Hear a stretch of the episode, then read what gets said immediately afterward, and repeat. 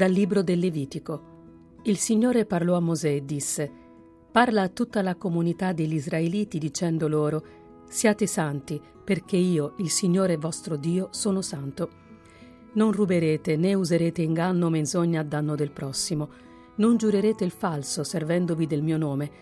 Profaneresti il nome del tuo Dio. Io sono il Signore.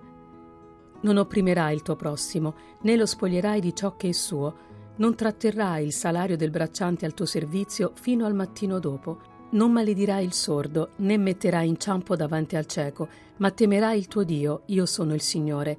Non coverai nel tuo cuore odio contro il tuo fratello, rimprovera apertamente il tuo prossimo, così non ti caricherai d'un peccato per lui. Non ti vendicherai e non serberai rancore contro i figli del tuo popolo, ma amerai il tuo popolo come te stesso, io sono il Signore. Dal Vangelo secondo Matteo. In quel tempo Gesù disse ai suoi discepoli, Quando il figlio dell'uomo verrà nella sua gloria e tutti gli angeli con lui, siederà sul trono della sua gloria. Davanti a lui verranno radunati tutti i popoli. Egli separerà gli uni dagli altri, come il pastore separa le pecore dalle capre, e porrà le pecore alla sua destra e le capre alla sinistra.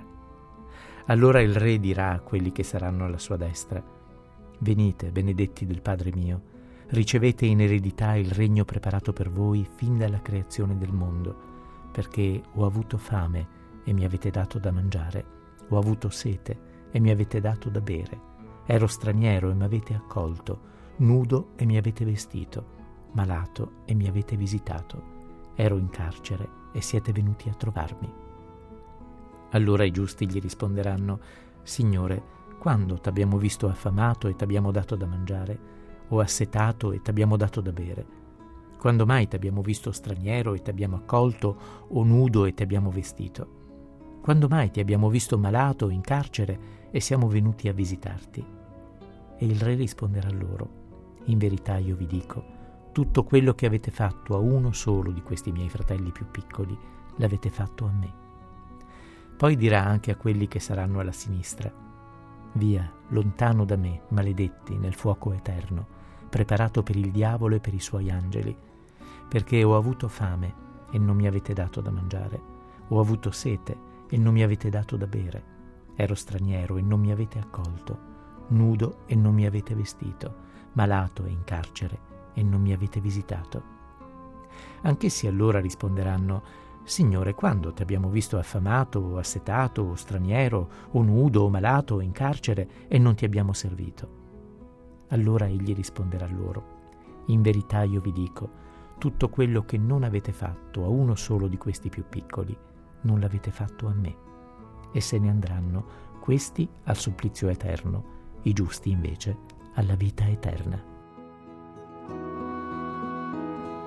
Quanti sono gli aspetti della misericordia di Dio verso di noi? Alla stessa maniera, quanti volti si rivolgono a noi per ottenere misericordia?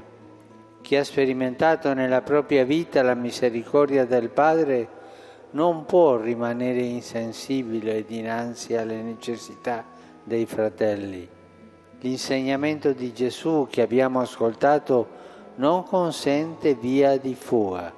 Non si può tergiversare davanti a una persona che ha fame. Occorre darle da mangiare. Gesù ci dice questo. Le opere di misericordia non sono temi teorici, ma sono testimonianze concrete.